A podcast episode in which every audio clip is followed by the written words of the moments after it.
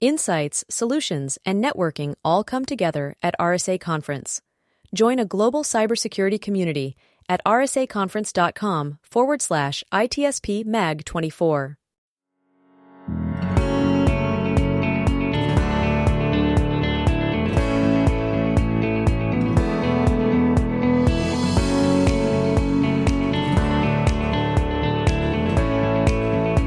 Welcome to the intersection of technology, cybersecurity, and society. Welcome to ITSP Magazine. Every company has a story to tell, from the small startup to the large enterprise, and everything in between.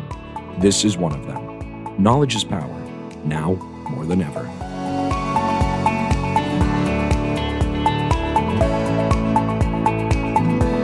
Marco. Sean. Trying to remember if uh, you actually did. Did we go out on the water sailing at one point together? We did. We Yeah. did. thought- I trusted you. You I trusted, me trusted you. Yeah, you did avoid- pretty good. to avoid the, the big giant ships in the shipping lane. Yeah, to get to, to get out of the of the harbor. That I remember. That was like, Well, wow, the the guy har- knows what he's talking about. Funny enough, even just getting out of the harbor is a is a, Yeah. journey in unto itself. I know. And uh, yeah, I mean, if for for normal sailors or if somebody doesn't think about it, it's you, you take the boat out and off you go, and, and you end up uh, in Catalina Island, and you have some fun, and everything's fine. That's- No no danger whatsoever. problem. No danger. you didn't bring me to Catalina. I know we So, didn't we didn't. I, I missed the island. I just went out of the arbor then and back, and I, I want to know more about this uh, this island. Look look how we're like climbing here to get to where we want to go. Well, I think there, there's two two parts to the story. Here. Of course, uh, we're we're uh, sharing the name of of uh, the company we're chatting with, Island, and uh, I'm presenting a fact that we often don't think about our journey. We just hop on, and off we go, and who knows what we're running across uh, and what what the dangers are, and that's especially true in in a technology that pretty much everybody uses at home and at work and we don't think much about uh, the risks on the other side of of uh, that browser bar that we're typing stuff into and all, all the buttons that we click and links that we click. So I'm thrilled to have this conversation today because I think we we don't generally think about this problem yet. When you do today, you'll go, "Oh my gosh, the- we we should be thinking about this problem." And and thankfully, Brian and team have have helped you uh, with this when you realize what's really going on here. So, Brian, uh, I'm excited to have this chat with you. Um, before we get into kind of where we ended up to today uh, with Island, uh, a few words about yourself, some of the things you've been up to, and and perhaps your your, your journey to uh, starting with Island. Yeah, thank you. And thank you for the opportunity of joining you today. Um, so, as you mentioned, I'm Brian Kenyon. I'm Island's Chief Strategy Officer, also part of the founding team here. Um, very privileged to be part of uh, starting something so special, but it's actually the culmination of a couple decades of experience. In fact, I started um, in the very uh, late 90s um, in my cyber career with a company called uh, Foundstone, which was in the vulnerability management space once upon a time ago.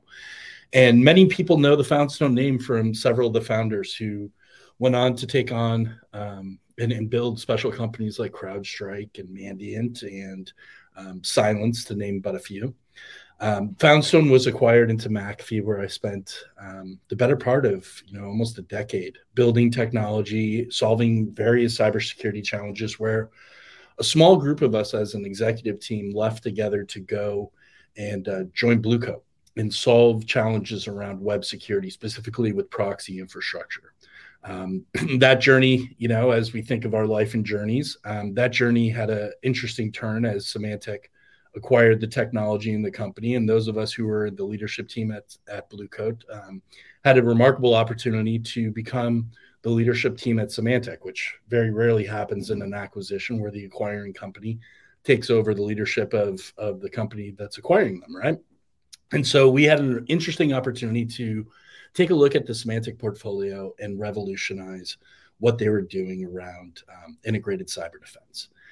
and all this experience and and really introductions that we've met and and folks that we've acquired and technologies that we've acquired all culminated into this area um, and into the specialization around web security that led to the invention and the creation of island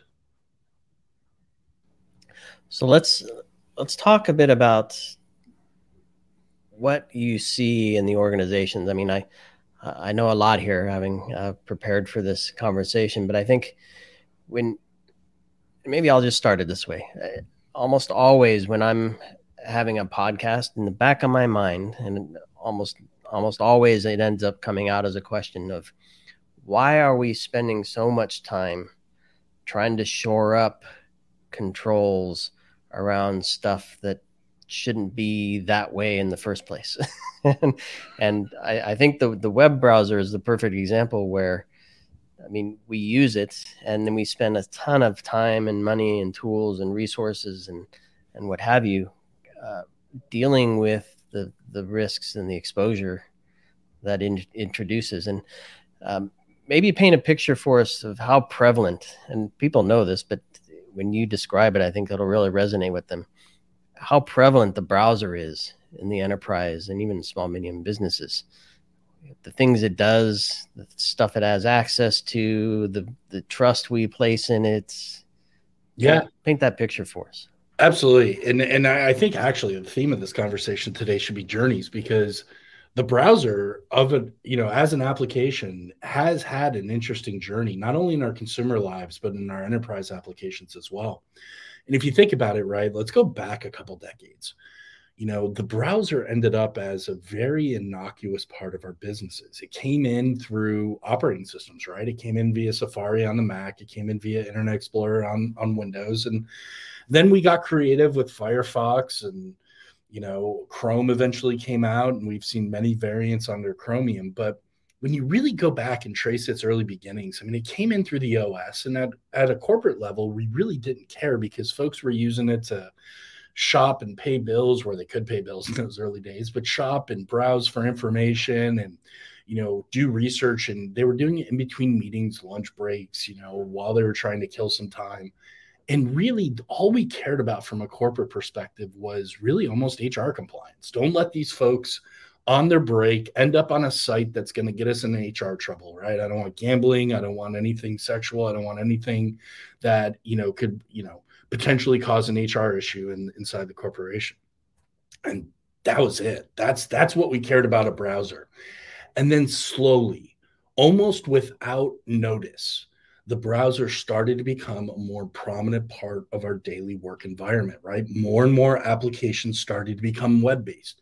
If you're an IT administrator, more and more of your life started pulling up out of you know ssh clients and putty terminals and started coming into web browsers and you know console configurations in a browser and web applications and so more and more of our life started emanating and originating in a browser but here's the thing the browser never changed, right? It didn't evolve. It didn't grow with its activity inside the enterprise. In fact, it's still the same piece of infrastructure that we deal with, which is unapologetically consumer in its design and its requirements and its functionality. And yet we use it as a main part of our daily work operations. And we have very little governance and control over it. Now, that's not to say that the browser has gone ungoverned in our environments for all these years, right? Like I said, it's a journey. It started with web filtering and controlling the web usage. And then we started to see more and more data and applications start to become in there. And so we started investing in DLP systems. We started investing in proxy infrastructure. We started investing in CASBs and API gateways. Then we started worrying about encryption and how we had to break encryption on the wire, and more and more tools and solutions started making it into our environment. And here we are in 2020, and we're looking back and we're saying, how did our security, you know, programs get so expensive? How did they get so complex? How did we start to erode the ultimate end user experience where just to come to work from home. They have to launch a VPN, they have to backhaul traffic, they have to use a browser, and their traffic gets interrupted, and they get these opaque error messages when they can't do things. And this is all an effort to just add shareholder value and create a going concern of our businesses. This was the opportunity statement that Island truly seized, which was Is there and can there be a better way to do this in today's modern technology stack? You know, so we talk about a journey, and I love the the metaphor of the journey. Uh, every story is a journey, and especially the origin story in this case. And the way I see it, as you're describing these, and Sean even mentioned, you know, like we didn't even think about this as the browser to be to be the problem. But despite that, it's like you know that's what we got. Let's keep going. So we wasted all this time, and I'm picturing this, you know, getting water out of it, uh, you know, fixing a hole, maybe like yeah. hammering something to it, and and and I'm like, how is that nobody ever thought about? You know, maybe it's time to kind of turn around and get a better boat. And I think like the, you know, the metaphor is this: is that like you can get the boat for the journey. It just wasn't equipped with that, and and it brings me to doing something that is using something that is secure by design. So I would like sure. to go into this concept here. It's like why we couldn't, you know, why, why our human mind just didn't didn't think that way. What do you think? Yeah, you know, it's really interesting. I, I think it's um, you know, there there are these things in our lives that we just take for granted because it's the way they always were. The browser being consumer based was just the way it's always been. And there's never been an introduction of a viable solution that has ever been accepted by the end user community. And so I, I bring this up specifically because it's not the first time an enterprise or a browser offering has been brought to corporations. We remember companies like Bromium and Invincea. We remember companies like Good Technologies and WebLife. And these were all different browser variants. And the problem was they all died on the vine because the end users revolted. And why? Because the experience was different from what they could get at home and what they had for their entire professional life up until that point. And so while we saw huge inefficiencies with the browser and how the browser worked, the solutions we saw in the very early days were very limited. And in fact, if you go back and you think about your security as a set of primitives and a set of of, of principles, if you will. Like we've we all learned in our early CISSP days, you know, authorization, you know, the triple A's and all the things we think about from that perspective. But there were also other principles that were built into this. And I think, you know, Marco, you said this perfectly, which is the concept of secure by design. And when you think about that concept, the concept is security is baked in from the inside. Well, think about the way we've addressed the browser historically. Security was never baked in the inside. In fact, the only way we could exert security on the browser was from external controls like proxies, like CASBs, like API gateways. And the efficacy of that is the most brittle you can find because we know just principally it is far more difficult and costly and complex to secure a system from the outside than it is natively from the inside. We learned this in bank vaults, we've learned this in safes, we've learned this throughout our lives in physical ways. The same is true digitally. So, how have we gotten here in 2020 where now a company like Island can disrupt and innovate in this space? The answer is Chromium. So, over the last decade, Chromium has become the standard for the modern browser. And it's done so because of the way it operates, the user experience, the rendering engine, how it paints the screen, its compatibility across, you know, 99 point, you know, 999% of the internet out there. That has become the standard. And so today, when we think about an enterprise offering around a browser, if you are starting anywhere else from the Chromium open source project, you're starting from a bad place because we've learned historically that the end users matter and end user experience is king. Chromium can, gets us that end user experience. Can I can I briefly Please. interrupt Brian because I, yeah. I think there's another point here. Um, just kind of looking back on on history and all the different browsers and and you talked about rendering and and, and Chromium now supporting 99 plus percent yeah. of, of the operating environment the old stuff all rendered things in different ways and looked at code differently in css and html and javascript and json all the all the things that i'm, I'm not even going to attempt to list them all that that underlying complexity was just a mess. It was to try to have any consistency for the user experience, like you described, but then also from a management policy compliance control perspective as well. If you're trying to apply controls and all this stuff works underneath differently, good luck just maintaining that. I mean, think about different firewalls and different protocols and things like that. So maybe maybe tie that into how things started to, leading into Chromium, how Island leveraged some of the, the simplicity or less complexity, I guess. Yeah. To, to really make a difference here. You know, it, it's a great point. You know, if you go back, if you go back, I mean, you don't even have to go back that far. You go back five years, we we can start talking about frameworks and technologies like Flash and Silverlight and ActiveX and Java applets. And these were all mechanisms we used for agile development because, for one reason or another, it was a more efficient form. We moved from server side compute to client side compute, back to server side compute. Now we're somewhere in between with content delivery networks and everything in between. But what's happened is, from a programmatic standpoint, Chromium simplified a lot of this. It abstracts an amazing amount of the web backend from the end user. And that's where that user experience came from. I mean, we can probably all remember back in the days when web compatibility was a big problem, right? You used to go to one site and it worked great in Internet Explorer, and then you had to go to another and you'd launch Firefox because that was better and it displayed better. Those days are over with Chromium. Now, what's not over inside the enterprise is in our consumer world running across an application that's prominent in our day-to-day lives that's still running ActiveX or Flash. It's pretty rare, right? It's hard to come up with one of those things. You got to go back to the Wayback Machine at the Internet Archives to to find that stuff, right? But our enterprise environment, you go into a company that's been around, a manufacturing firm that's been around for a century, that's been around for multiple decades, you are going to find technical debt you are going to find applications that were built on IIS 4 and older. You are going to find these deprecated frameworks because it's what was cutting edge at the time they were deployed.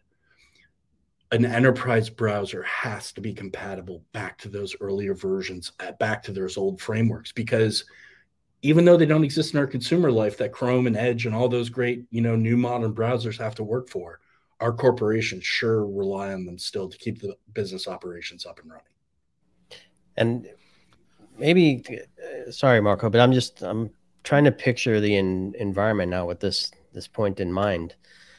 I mean cloud-based application well, let's look at salesforce right? Um, a lot of business runs through the bow or the browser through a salesforce interface. Um, that's right. and and i don't know you probably describe it much better than i but to your points companies became, and even more so today, became technology companies building their own apps, oftentimes leveraging browser technologies to do that. Yep. And there are hybrid applications where they're they're leveraging something like a Salesforce and have and they have internal uh, extensions and and and whatnot to kind of support their internal things. So talk to us about that environment as well, where understanding what's what, where is it? How's the data flowing through? What how do we apply policies to that? And just just the the yeah. the challenges that come with the, that that type of environment. Well let me let me take a step back and, and first describe a little bit um, to our audience maybe what an enterprise browser actually is and yeah. what the difference is versus a consumer browser. And then i can highlight why this is relevant in today's day and age specifically. So let me step back and just just I'm going to punch the consumer browsers one more time in the face if I can. And and and again, it's not because the functionality is broken or it's not adequate. In fact, it's I mean, listen, the way Chromium works, it's changed our life. It's changed the way we interact. It's changed the way we collaborate. It's it's been one of the biggest enablers we have. But if you take a step back and think objectively, launch your favorite browser, Chrome, Edge, Brave, I don't care what it is, Safari. There are almost no differences between them when you talk about doing your job inside of Salesforce or inside of ServiceNow or inside of any of these corporate applications that we depend on, there are very little functional differences. In fact, I would contend that employees today, if they're trying to find a more productive work experience or trying to find efficiency in their job, they're doing so through what we would call extensions or plugins into the browser that they get from the Chrome Web Store, the things like that. The problem, organizationally speaking, is extensions introduce their own risk, right? They're unknown publishers out there writing these little Chrome extensions that go into your browser. And what might be a thesaurus one day could very well the next day turn into a screen scraper or data exfiltration because there's really no governance over that extension model. The enterprise browser was built to satisfy all of these bespoke needs of using a browser inside of a corporation or an organization, whether it's healthcare or financial services.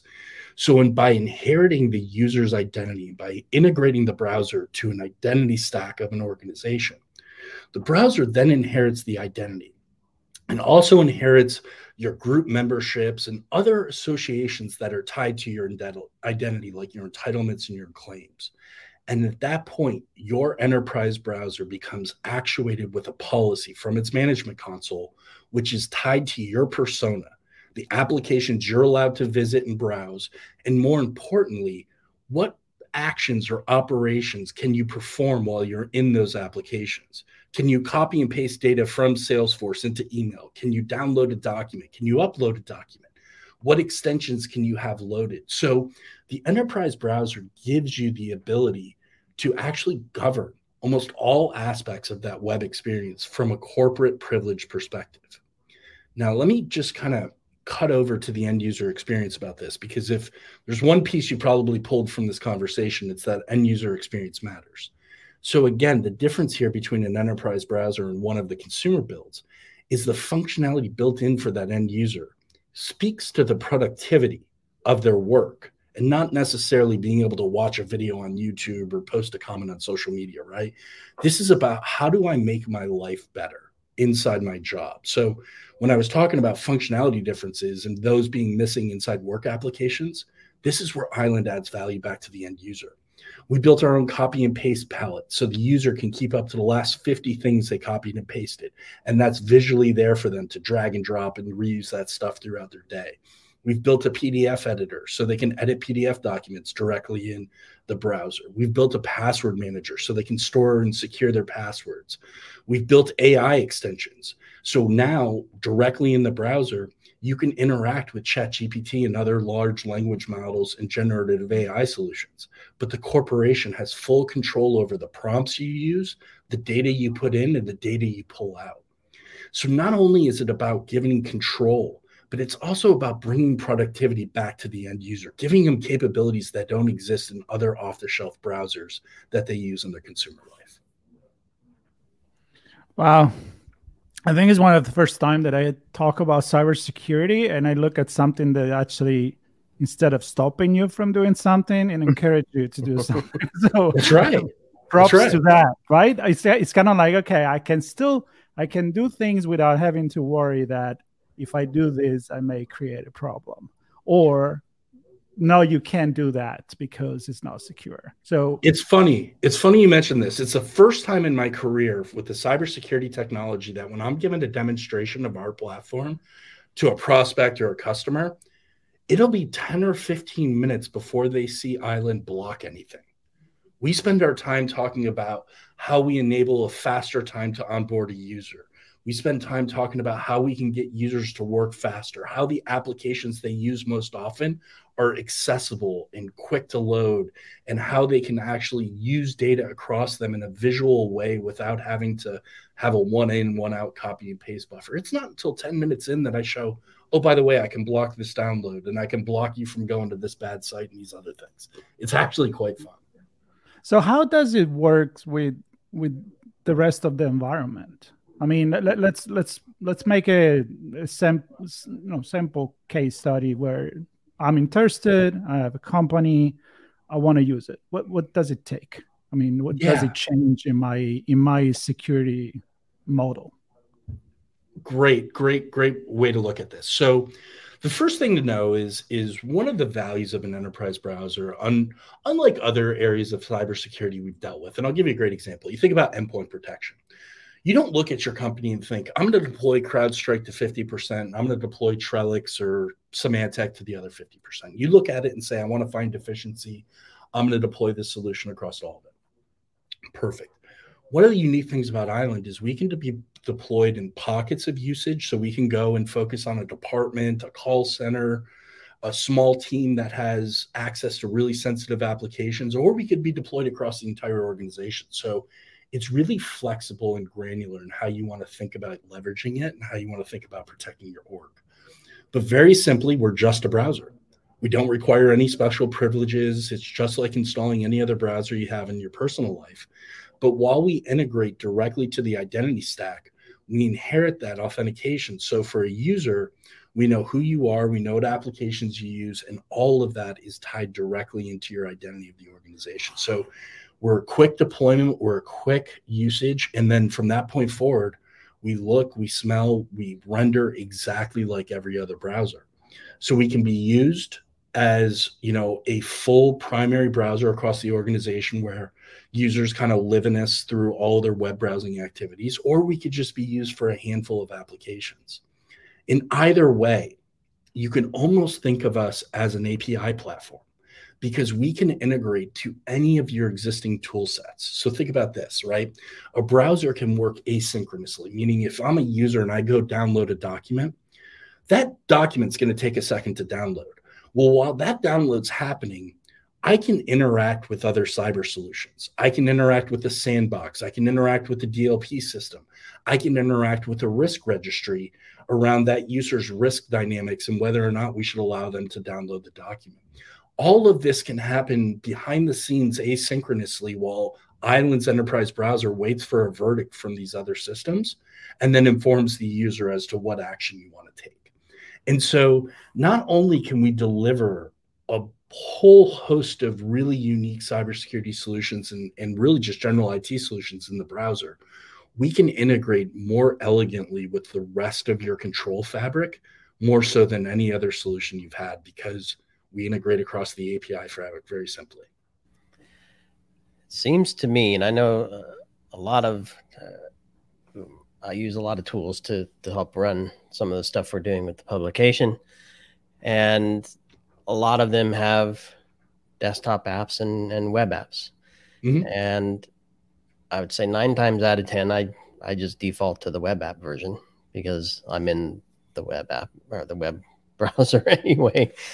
But what I'm what I'm leading to here is if I at a company wanted better control over how something is used by different people based on their the risk factor, the the activity they're performing, the context of the actions. If I can get a lot of that control through the web browser, I'd I'd probably want to push everything through there than try to find controls to sit on top of a den point and and manage it at that level. I don't know. Have you seen use cases for that or and it's listen, it's certainly it's certainly how a lot of our customers are are approaching this, right? I mean, I think there's there's certain functions inside of a company that is has a has a higher predisposition or has a higher likelihood to want to use like a thick app. Like I think of our finance team and our operations person, like dragging him out of his local version of Excel where all of his macros can run and all of those great things are, that's asking a lot. And then there's, you know, our Salesforce who live in Google Sheets, who live in Google Docs, who live in these online productivity. So again, it, it speaks to that we don't have to look at everything as all or nothing. But I think your point is is if I took it one step further, is very interesting because the stated evolution of almost all of these locally installed desktop apps is a web version. If you look at the most recent Outlook client that's been deployed by Office 365, we call it an Electron app because it's nothing more than a Chromium skin presenting the Outlook web interface. It's just locally installed. The same thing is true for the Slack client. The same thing is true for the WhatsApp client. These are all just thin browsers standing in front of a web version of the application this is going to become our future. This is going to become our new norm. And that's why the browser is such a really critical part of our enterprise infrastructure at this inflection point, more so than any point in history. Yeah, I've Well, seen that as well. Sean, you want to keep digging deep? yeah, I, I think uh, yeah we use a service called ClickUp, Click App, Click Up, I should say properly. That uh, yeah, it's basically the same thing. A slim browser uh, on top of uh, top of all the service they offer. So I want to um, maybe talk about some of the the, the extensions because I know I know companies like to build things bespoke for their users, for their Mhm. customers. And you, you mentioned the widgets and the extensions and things like that. How how do you help them not just operate perhaps uh, more securely, but uh, do you do anything to help them ensure that they're building stuff appropriate to plug in? Uh, Yeah, it's interesting. So there's a couple things, right? So when you think about extensions, there's I, perfectly said. There's two ways to get them, right? One's a Chrome Web Store. The other is when an organization, big financials do this all the time. Um, you'll see this in healthcare where their internal development teams created their own extension specific to one of their apps or to one of their call centers or something in between. Um, so let me address both of those. So from a Chromium perspective, it would be it would be a huge mistake for us, or, or really any, any enterprise browser, to forego and, and corrupt that extension landscape, right? So any extension that operates in Chrome or Edge or any Chromium variant operates inside of Island. So we can you can go to the Chrome Web Store, and if you're a huge Dashlane user or you're a huge Grammarly user, all of those things are going to work exactly the same. Now, Island's functionality out of the box allows you from a from a corporate governance perspective to determine not only what extensions do you want to be allowed to be installed inside that Island browser, but even more specifically, when they go to a corporate application or really any application for that matter, you get to ask the questions, what extensions am I comfortable with them having them loaded while they're in the application? So I'll give you a great example everybody's favorite extension, or I'll say everybody, but a lot of people's favorite extension is Grammarly, right? Because you know I got mediocre grades in English, and frankly, you can see it in my emails. So I use Grammarly to help, as we would use ChatGPT and others now to help with our language and clean up our copy as we're composing copy for marketing materials or, or emails. But the way Grammarly works is it takes a copy of whatever you're working on and pushes it up the cloud to do its analysis. So I'll ask you that same question. Do you feel comfortably with Grammarly running when you connect to your legal repository that has all of your contract documents? Maybe I don't want that data up in the cloud, but I might let you use Grammarly when you're composing an email to our customers or something in between. And so having that dexterity and that granularity to say when it's okay and when it's not okay, man, that's functionality that's never been afforded in the enterprise when it comes to browsers. Now, when it comes to custom built homegrown extensions.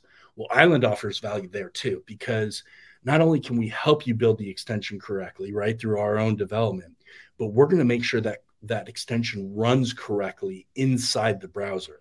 So even if it's trying to access things like the network or it's trying to access page contents when it's not supposed to, Island can put guardrails around that extension and make sure it's not accessing part of the OS, not accessing part of the page or the application in a way it should. So I, I want to.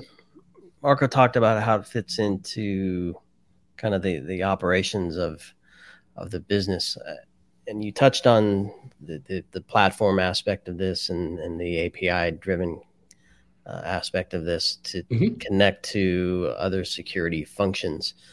Um, talk to me about the teams responsible for this, and I'm looking at policy teams and privacy and security and ops and IT and security. Who who has their hands on what here? Um, Yeah. in terms of bringing this to life. it's it's it's really what's wonderful about this is it's it really follows well to the organizational disciplines you've already created meaning in in Island, we have the ability to we have VPN like functionality, so we can route traffic to private apps or private networks or private clouds that aren't internet routable, right? That policy can be completely administered, and only that network policy can be completely administered by network services professional. So they connect to the management console. When they log in, they see just the, the network components. They're not seeing the data loss prevention. They're not seeing the audit logs of what people's web um, you know web history looks like or where they're navigating to they just see here are the policies for routing traffic for users and which applications.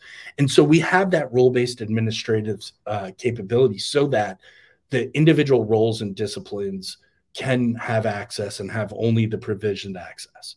But i think what the real heart of your question was it sounds like brian you and island have built a magic bullet or silver bullet or whatever you want to call it but you're going to tell me it's going to take 100 administrators and a massive amount of resources to um, to actually build policy around that. And the reality is um, it really is as flexible as you want it to be. We have organizations who look at this and say i don't know what the first policy i want to turn on is. So just like every cyber tool i've ever had in history i'm going to turn it into visibility mode I'm just going to watch what people do for a while. And then I'm going to use that telemetry to start locking down the things that scare me and introduce risk. Very simple. We have other organizations who have a very acute use case who are saying, listen, I'm watching third party contractors steal our customer database. I'm watching them steal our pricing and they're they're using it for other competitors or using it for new jobs or whatever. And they want to guard that data. In that case, they build a policy and that policy really varies very minimally as users interact because if your goal is to say i don't want you to download the secret formula for my product well then i'm just creating a data protection rule around that. That very rarely changes. What changes is when brian kenyon shows up and says hey i know you don't want me to have that but my role and my access really allows me to do that. And so we've focused a lot of attention on what we call exception based provisioning, which means I need to get to this website. I need to download this document. I need to do X, Y, and Z. That has to be a user led exception request. And so, right in the enterprise browser, again, the difference between consumer and purpose built is I can put that workflow for the user. I need to download this. Let me ask for permission. We'll send a ticket to ServiceNow. That ter- ServiceNow ticket gets distributed to whatever operations person gets to decide yes or no. And then an API call from ServiceNow goes to the island management console and says, grant access, one time or permanently based on it. And so we've gotten really good at that exception. So we've looked at this and we've thought about it. How do you administer it? How do the end users consume it? And now we're at a point where we're at almost 100 customers deployed and we have the battle scars and the lessons learned from all those deployments to make it easier. Wow, that's a that's a lot uh, when you think about flexibility. So I'm going to take this opportunity to flex into the future. And you mentioned already the integration with the, the generative AI. I mean, I'm thinking, you know, again, you know, you want to in browser use, there's a lot of services now that you're like, hey, you want to write something, not just correct it like Grammarly, but here, click here and, uh, you know, the, we're going to write it for yeah. you. Maybe good, maybe not. Um, thinking about Midjourney. Like you can do like images or, or or do like illustration for your business for your brand your marketing and so on. So it seems to me that you build this with flexibility in mind. You just explain a few things now. So how are you preparing for this uncertain future of who knows how many other ai services are coming in generative you know uh, ChatGPT number 10 very soon. Exactly. So what's what's the future of island looking like to to be ready for all of this? It's it's a, it's our new whack-a-mole right? In cybersecurity. We always have one and the new one's ai because as soon as one pops yeah. up and you grab control of it there's another. So here's what we're building towards when it comes to generative ai capabilities.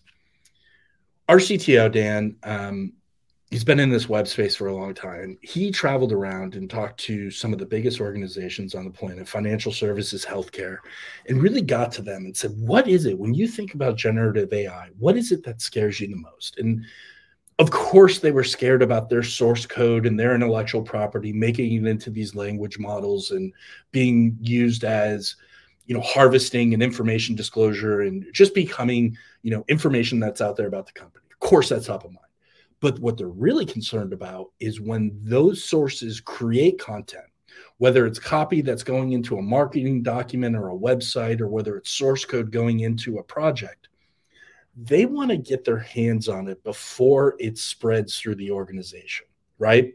If source code's coming from generative AI, I want it to go to Black Duck to see if it's infringing on any copyrights or any trademarks. I want it to go into my source code repository so I know it came from this AI tool, from this user, and this is the code they pulled out of it. They want the organization to be able to check that stuff in so they can look at a central repository and see where it came from, who's using it, and ultimately where it got used. And so we're giving organizations a shim into that usage by all of this generative AI stuff taking place mostly in the browser, the browser becomes that good interception point for the organization to grab hold of all that new content coming in and be able to put it aside and say, okay, I'm going to look at this. I'm going to look at the user that generated it. And now I want to understand better how they're using it and if it poses risk to our company. So we are hard at work building capabilities to, to do that. All I know is this is super cool. I mean, we, we spoke the other day uh, with the team to kind of get a, a, view of what's going on here, and and Marco and I both came off thinking this is pretty cool, and even even more so after talking to you, hear, hearing some of the use cases and the scenarios that you're supporting, the capabilities you offer. I mean, visibility and control uh, just out the gate. Um, obviously, really important. Um, legacy to future stuff. You can't just so support the old stuff, but not not address the, uh, the generative AI uh, capabilities that are coming to bear. And I, I, think what really stands out to me is, and Marco made this point that you're actually, we, we say this a lot, a lot in cybersecurity. We should be enablers of the business, but you are actually doing that. You're enabling productivity. You're supporting the business workflows. You're giving the users the opportunity to uh, request exceptions to where uh, policies might think something should or shouldn't happen in a certain way, and and not interrupting the the experience in in the process. So I think uh, all that to me sounds like like a huge win. And I'll go back to the point I made earlier, where um, I think I made it a couple times in different ways now. But if we can kind of identify or create an environment where we have a secure by design business. And if the browser is at the heart of that, where we're not having all these apps floating around and, and we can actually put some policies around the browser to help control some of these things, uh, I think we have a much better security posture moving forward with the flexibility to define the policies and, and to, to the points I made earlier, the flexibility to to adjust them as needed. So for me, this this seems like a huge win for the enterprise, and uh, I'm I'm excited to have had this conversation with you. And Brian, I don't know if if there's anything we didn't touch on that um, you think folks should hear before we wrap up here. Um, how can they get a trial? I think it's probably on most folks' minds at this point. I mean, listen, we're we are we're one of the easiest organizations to work with. Trialing and playing with this tech is one of the easiest you'll ever do because we're not making any changes to any existing infrastructure. It's just a browser. We spin up a management console. We have some local authentication, so you don't even have to integrate it off the bat. And you can just get creating some policies and seeing how it manifests from user experience. But you know, I guess I guess where I'll leave you guys is is with this statement is this is a brand new and exciting space and exciting market. And there's a lot of potential in what is the art of the possible. And there's a lot of capability. Like you said, this is the first time in cyber where we've looked at something and said, wow, this is what we've always wanted, which is cybersecurity enabling the business in a safe way. We have a lot to learn. We have a lot of capability to build. We have a lot of barriers to break down, and that's going to happen by working with you know organizations around the globe. So we're open to new ideas. We're we have a very excited, young, aggressive development community and development team that wants to solve real organizational problems. And so our collaboration with our existing customers and prospects is probably one of the most exciting space things that's happening. And so my ask of of the folks out there that listen to this is let's work together let's define the future together because this is a platform that's going to be here for decades to come nice love it and uh, love it. once we're done with this i'm going to open my netscape and, uh, connect, connect Andreessen would be so happy. Andreessen, he'd be so happy. Yeah, and log into MySpace. But uh, yeah, that's me very very vintage. Now brian this was amazing and i i i have to repeat again what sean said. Uh, when we were talking with the team we were like where was this until now? I mean it, it really it's a was a rev- it is a revolution and a revelation at the same time. So yeah. thank you for this conversation very much. Thank you for the time. Yep and for everybody listening of course uh, we'll include links in the show notes to uh, to connect with the team at Island and uh, Brian specifically, and and also some links uh, for some additional resources that uh, that the team wants to share with you, so you all can uh, experience what Island has to offer. So, thanks everybody for watching, listening to this story here on ITSP Magazine. See you at the next one. We hope you enjoyed this conversation. If you learned something new and the story made you think then share itspmagazine.com with your friends, family, and colleagues. We hope you will come back for more stories and follow us on our journey. You can always find us at the intersection of technology, cybersecurity, and society.